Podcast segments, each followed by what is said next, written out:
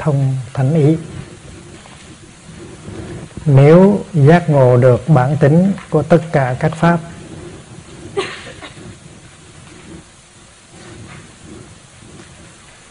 if you get enlightened on the nature of uh, of all things năng bất trước chư pháp và có khả năng không có dính vào các pháp and be free from them. Bước trước là không bị kẹt vào. Sở dĩ mình bị kẹt vào nó là tại mình chưa hiểu nó, chưa thấy được cái chân tướng của nó. Nếu hiểu được cái chân tướng của nó thì mình không có kẹt vào nó. Hết sức là đơn sơ.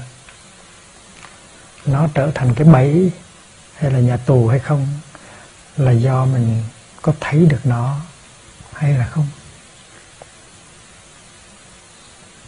Thành ra đây thấy rất rõ rằng là cái sự giải phóng này, cái sự cứu chuộc này,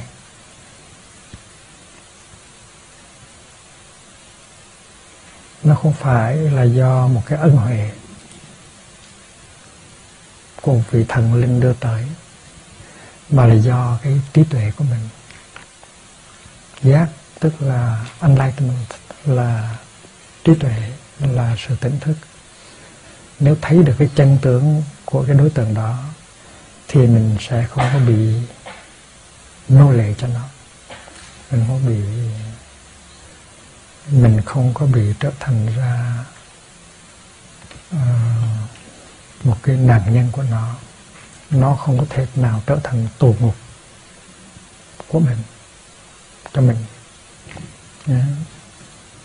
nếu thấy được nếu giác ngộ được. Giác ngộ đây tức là thấy được cái bản chất của tất cả các pháp. Thì có, sẽ có khả năng không bị dính vào những pháp ấy. Và như vậy thì nhất thiết ái ý dạy. Ái ý tức là cái dục ý. Tức là cái tâm ái dục của mình. Ái ý tức là dục ý cái tâm ham muốn bị nó đớp hồn gọi là ái ý. Thì tất cả những cái dục ý đều được cởi bỏ, cởi mở, giải tức là nó nó nó nó cởi ra.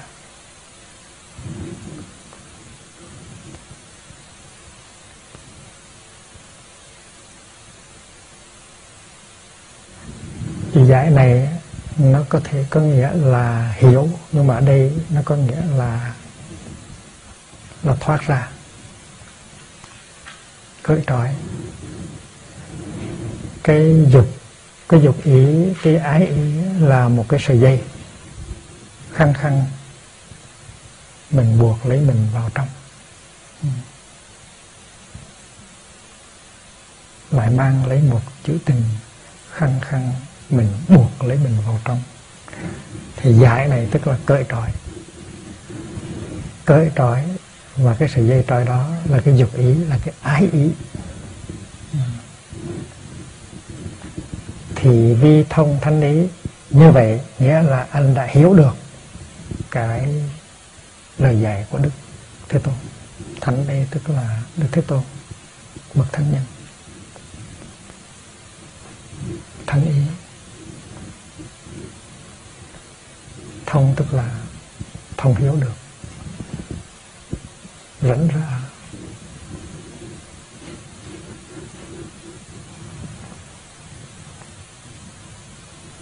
Thấy và hiểu được từ tánh cách pháp, không còn bị vướng vào một pháp nào, biết cách gỡ ra được mọi sợi dây ái dục trong tâm lý, như thế là đã nắm được ý chỉ ý chỉ của buộc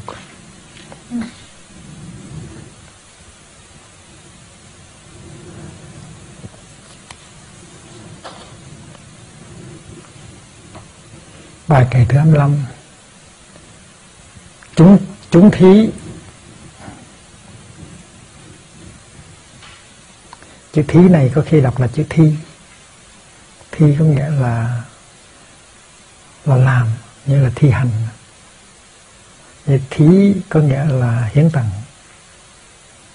Ở đây mình đọc là chữ thí. Ở trong chúng mình có pháp thi là pháp thí cũng được thi tức là làm theo chánh pháp, thực thi theo chánh pháp, hoặc là hoặc là hiến tặng chánh pháp cũng được. Chúng thí, kinh thí thắng là trong tất cả các loại hiến tặng. Thì hiến tặng kinh là tốt hơn hết, quý hơn hết. Nghĩa là mình in kinh, mình tặng người ta nhưng chữ kinh này không có nghĩa là cuốn kinh mà, mà thôi. Nó có nghĩa là giáo pháp. Giáo pháp của Bụt dạy chỉ cho người ta cái đường hướng thoát ra khỏi cái tình trạng hệ lụy của người ta gọi là pháp thí.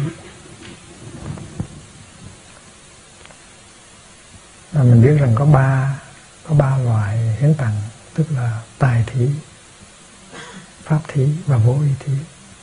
Tài thí là cho cơm ăn áo mặc tiền bạc để bớt nghèo khổ. Pháp thí là cho cái con đường để ra thoát cái tình huống bế tắc khổ đau của mình. Thì cái câu này nói rằng là trong các thứ hiến tặng bố thí thì bố thí pháp á, là nó quý hơn cả thắng tức là nó thù thắng chúng vị đạo vị thắng trong tất cả những cái vị vị, vị ngon ngọt taste among the taste thì cái vị cái hương vị của đạo đức nó là ngon ngọt hơn hết.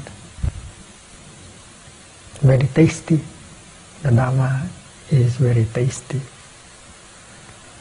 Ngon nhất chúng là pháp lạc thắng trong tất cả những cái niềm vui, những cái hạnh phúc. Thì cái niềm vui của thực sự thực giáo pháp là nó hơn hết. Và thực như vậy, được có cái cơ hội để thực tập giáo pháp với những người bạn tu của mình, đó là niềm vui rất là lớn. Và bỏ cái niềm vui đó rất là uổng. Pháp lạc Dharma Sukha mình có một sư anh tên là chân Pháp Lạc. Và anh đang ở bên Mỹ trong các thứ khoái lạc, trong các thứ hạnh phúc, thì hạnh phúc thực tập chánh pháp là hạnh phúc lớn nhất lớn nhất. Theo nguyên tắc mình là những người hạnh phúc nhất trên đời, phải không? Tại mình đang có pháp lạc. Ái tận thắng với chúng khổ.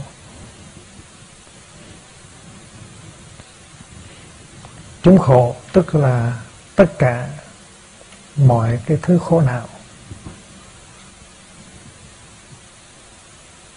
Muốn cho muốn cho chấm dứt được những cái khổ não vượt thắng được khổ não thì cái phương pháp hay nhất thắng là chấm dứt cái ái nhiễm chấm dứt ái, ái nhiễm tại vì ái nhiễm đem tới khổ đau nhiều nhất.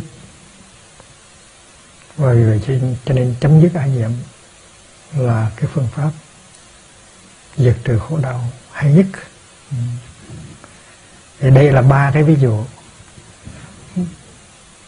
Bố thí, hương vị và giá pháp. Và để để đến kết luận là trong những cái phương pháp diệt khổ thì phương pháp chấm dứt ái dục là phương pháp hay nhất.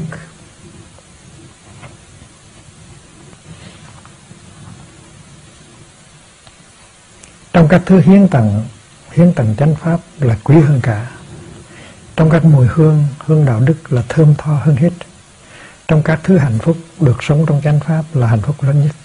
Không có phương pháp nào chiến thắng được khổ đau một cách tận cùng bằng sự thực tập chấm dứt ái dục.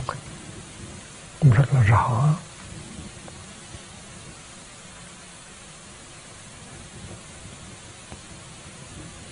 Bây giờ chúng ta học bài 26 và 27 chung.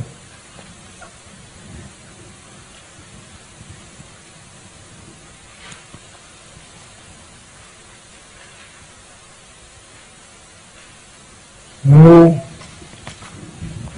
Ngu dĩ tham từ phược.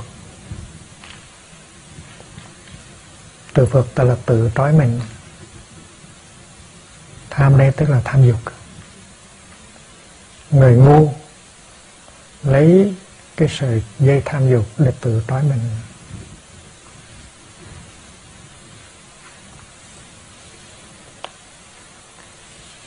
Người u mê thường lấy thờ sợi dây tham dục để tự trói mình. Ở trên này thì mình có chữ giải là cởi trói. Dưới này là có chữ phượt giải là cởi trói phượt là trói lại. Ừ. hai cái ngược nhau. Phượt là trói, giải là mở. Cái u mê tức là người không có thông minh thường lấy cái sợi dây tham dục để tự trói mình lại bất cầu bất cầu độ bí ngạn, không có cái sự mong ước đi qua bờ bên kia.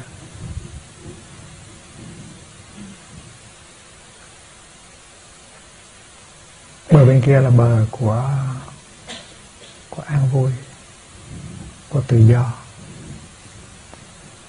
của thắng thai nhưng mà cái người này không có không có cái, cái ước muốn đó không có cái tư niệm thật đó. Rất là tội cái căn quẩn ở đây thôi. Và vì vậy cho nên cái người tu bắt đầu là phải có một cái ý nguyện muốn qua bờ bên kia. Tức là vượt cái bờ bên này để sang bờ bên kia. Vì vậy cho nên làm thế nào nói cái gì để cho người kia có một cái ý muốn bỏ cái này để sanh cái kia. Thì cái đó rất là rất là quý cho họ, giúp cho họ có một cái chiên nguyện muốn cho họ thoát khỏi. Nếu không thì họ đời đời kiếp kiếp họ sẽ ở trong cái tâm luân khổ hại. Cho nên cái người mà không có trí tuệ lấy cái sợi dây tham dục từ trói mình và không có cái nhu yếu đi sang bờ bên kia cho tôi suốt đời là một tên nô lệ. I vow to be your slave for all my life. Cái đó là cái muốn của người đó và nó không có muốn có tự do. Mình là người xuất gia, mình là người tu, thì mình ngược lại. Mình nói tôi chỉ muốn một cái thôi.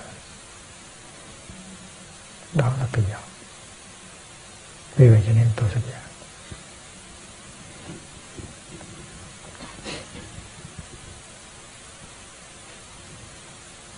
Tham vi bại xứ cố.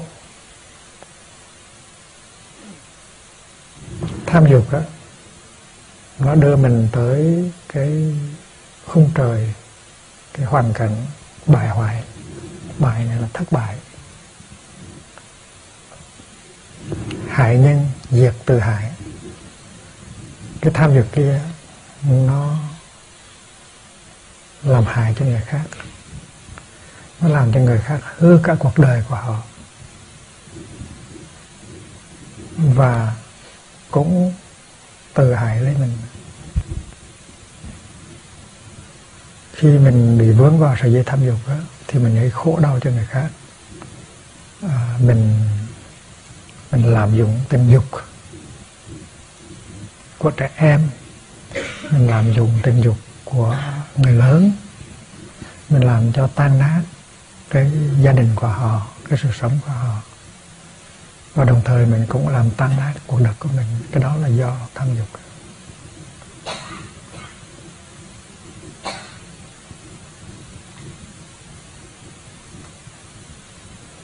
Cho nên tham dục trước hết là một sợi dây.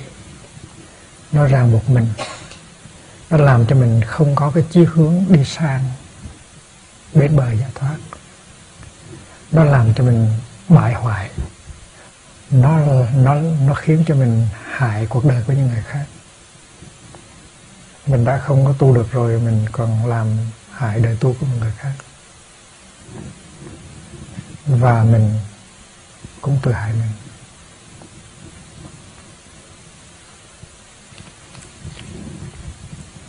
Ái dục, ý, vi điền. Cái tâm ái dục á là một cái thớ ruộng. Là đất ruộng. Hình ảnh rất là nhiều. Mà trong cái ruộng đó, mình sẽ gieo những hạt giống. Chúng là hạt giống. Điền là ruộng, chúng là hạt giống. Dâm oán si vi chủng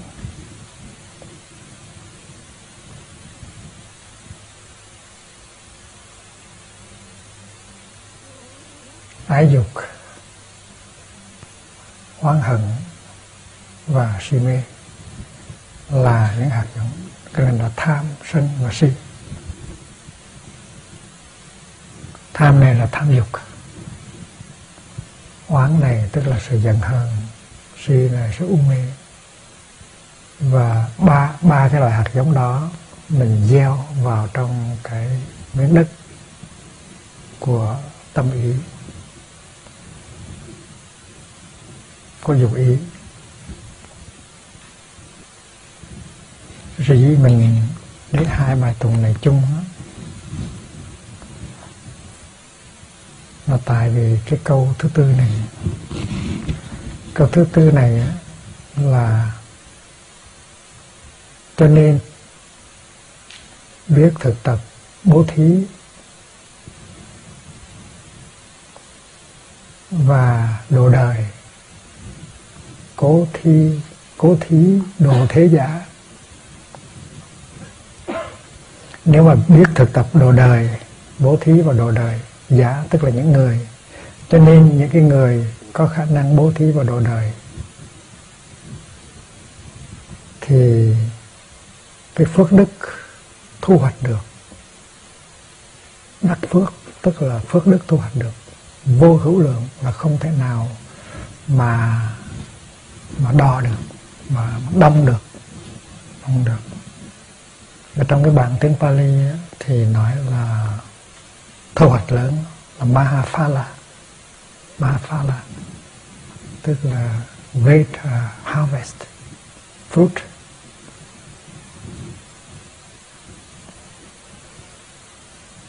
Quả quả lớn Mahaphala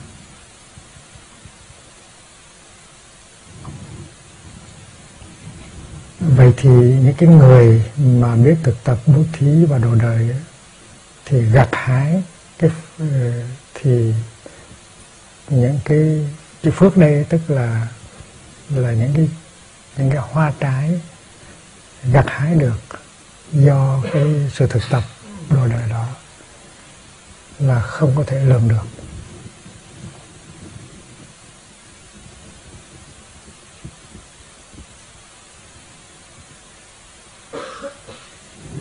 Tập hợp hai cái bài kệ lại mình dịch như thế này, quý vị sửa lại một chút người u mê thường lấy sợi dây tham dục để tự trói mình.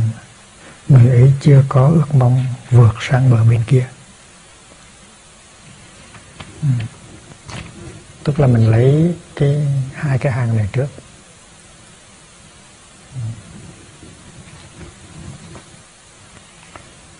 Rồi mình để mình để cái hàng thứ hai này sau cái hàng thứ ba.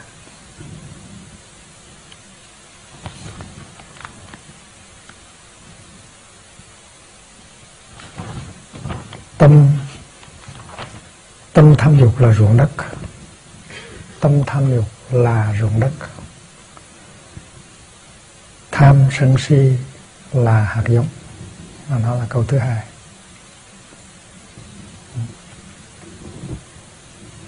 Rồi mới đi đến kết quả là câu thứ ba.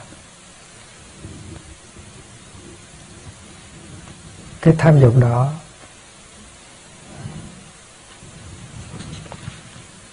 gây bại hoại đem lại tai họa cho mình và cho kẻ khác. Tâm tham dục đó nó gây bại hoại nó gây khổ đau cho mình và cho người khác. Các bạn. cho nên khi mình dịch đó, thì mình đảo lại mình cho cái câu ái dục ý vị điền lên trước rồi mình mới thấy được cái kết quả của cái sự gieo trồng tai hại đó. Là hại người và hại mình. Rồi mới đi đến cái câu thứ tư. Câu thứ tư thì nó nó ngược lại. Rồi mình nên thêm vào chỗ chỗ đó.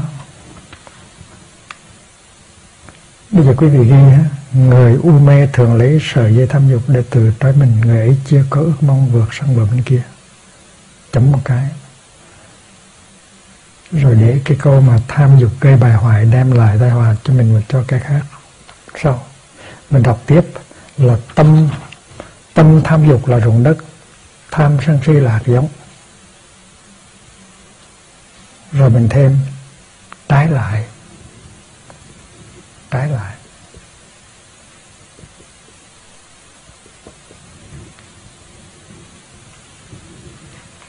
Tức là gieo trồng hạt giống xấu thì thu hoạch như vậy.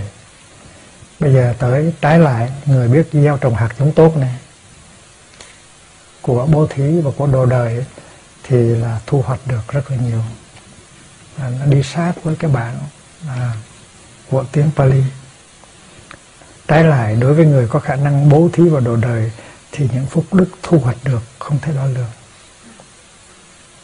thì thì thì nó lấy lại được cái cái ý gọi là gieo trồng và thu hoạch. Tại vì trong cái bản Pali rất là rõ ràng cái phước này, tức là là thu hoạch. Là maha, mahaphala mahaphala là hoa trái hoa trái của tu học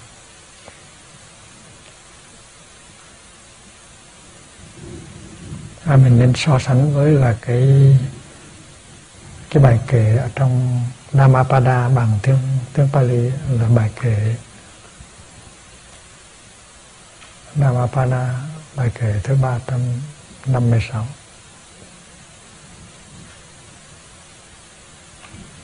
Thì mình thấy cái ý thu hoạch hoa trái của phước đức rất là nhiều.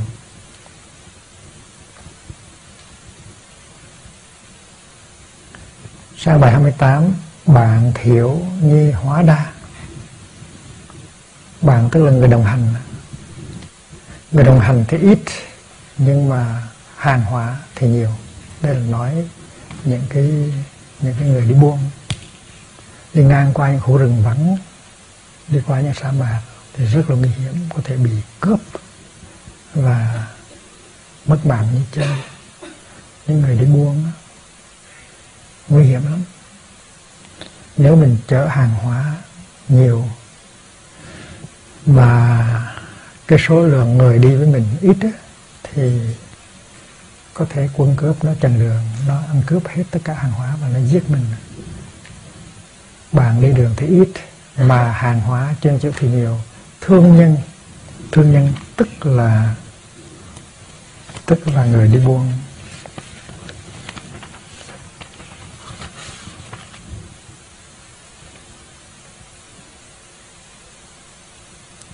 trục khổ. Chữ trục này ngoài bắt đầu đọc là trục. Nhưng mà thật, thật là trục. Trục có nghĩa là là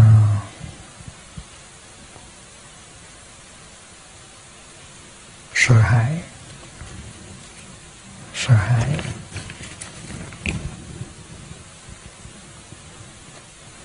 tục là hãi sợ hãi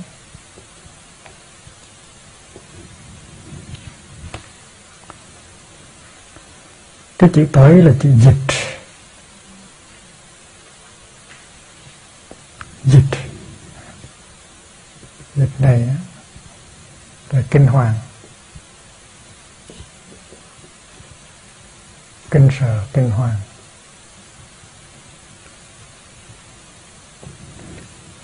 Và chữ cụ này là sợ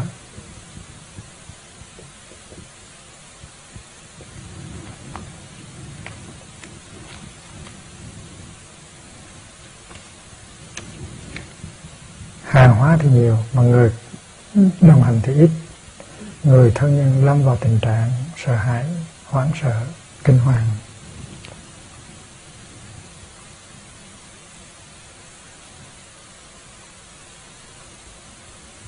Thì dục tật hại mạng.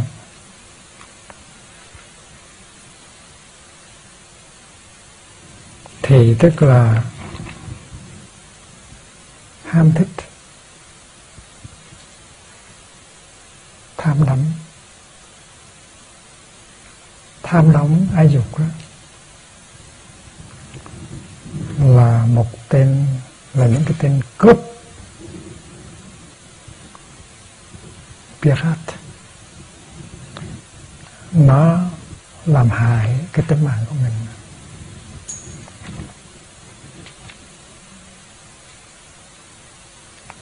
Cướp này là những tên cướp nó chần đường thương gia. Nó giết người và nó lấy đồ. Thì mình phải sợ mới được. Mình phải sợ cái, những cái giặc đó. Và cái giặc đó là ai? Cái giặc mà nó giết mình, nó làm cho mình mất hết là ai? Tên của nó là ai dục sự ham thích ái dục, nó là tên giặc. Nó chặn đường, nó ám hại mình, nó giết mình. Cố tuệ bất tham dục, cho nên những người có tuệ giác không có vướng vào tham dục. Người đồng hành thì ít, hàng hóa chuyên chở thì nhiều. Kẻ thương nhân lâm vào trạng thái lo lắng kinh sợ. Biết rằng cái đam mê dục lạc là tên giặc. Có thể làm tổn hại thân mạng của mình. Bậc trí giả không còn chạy theo tham dục. Trong bản Pali thì nói là sợ hãi giống như là một con thỏ bị người ta bắt cặp đi và he đó là bài kệ thứ bài kệ thứ chín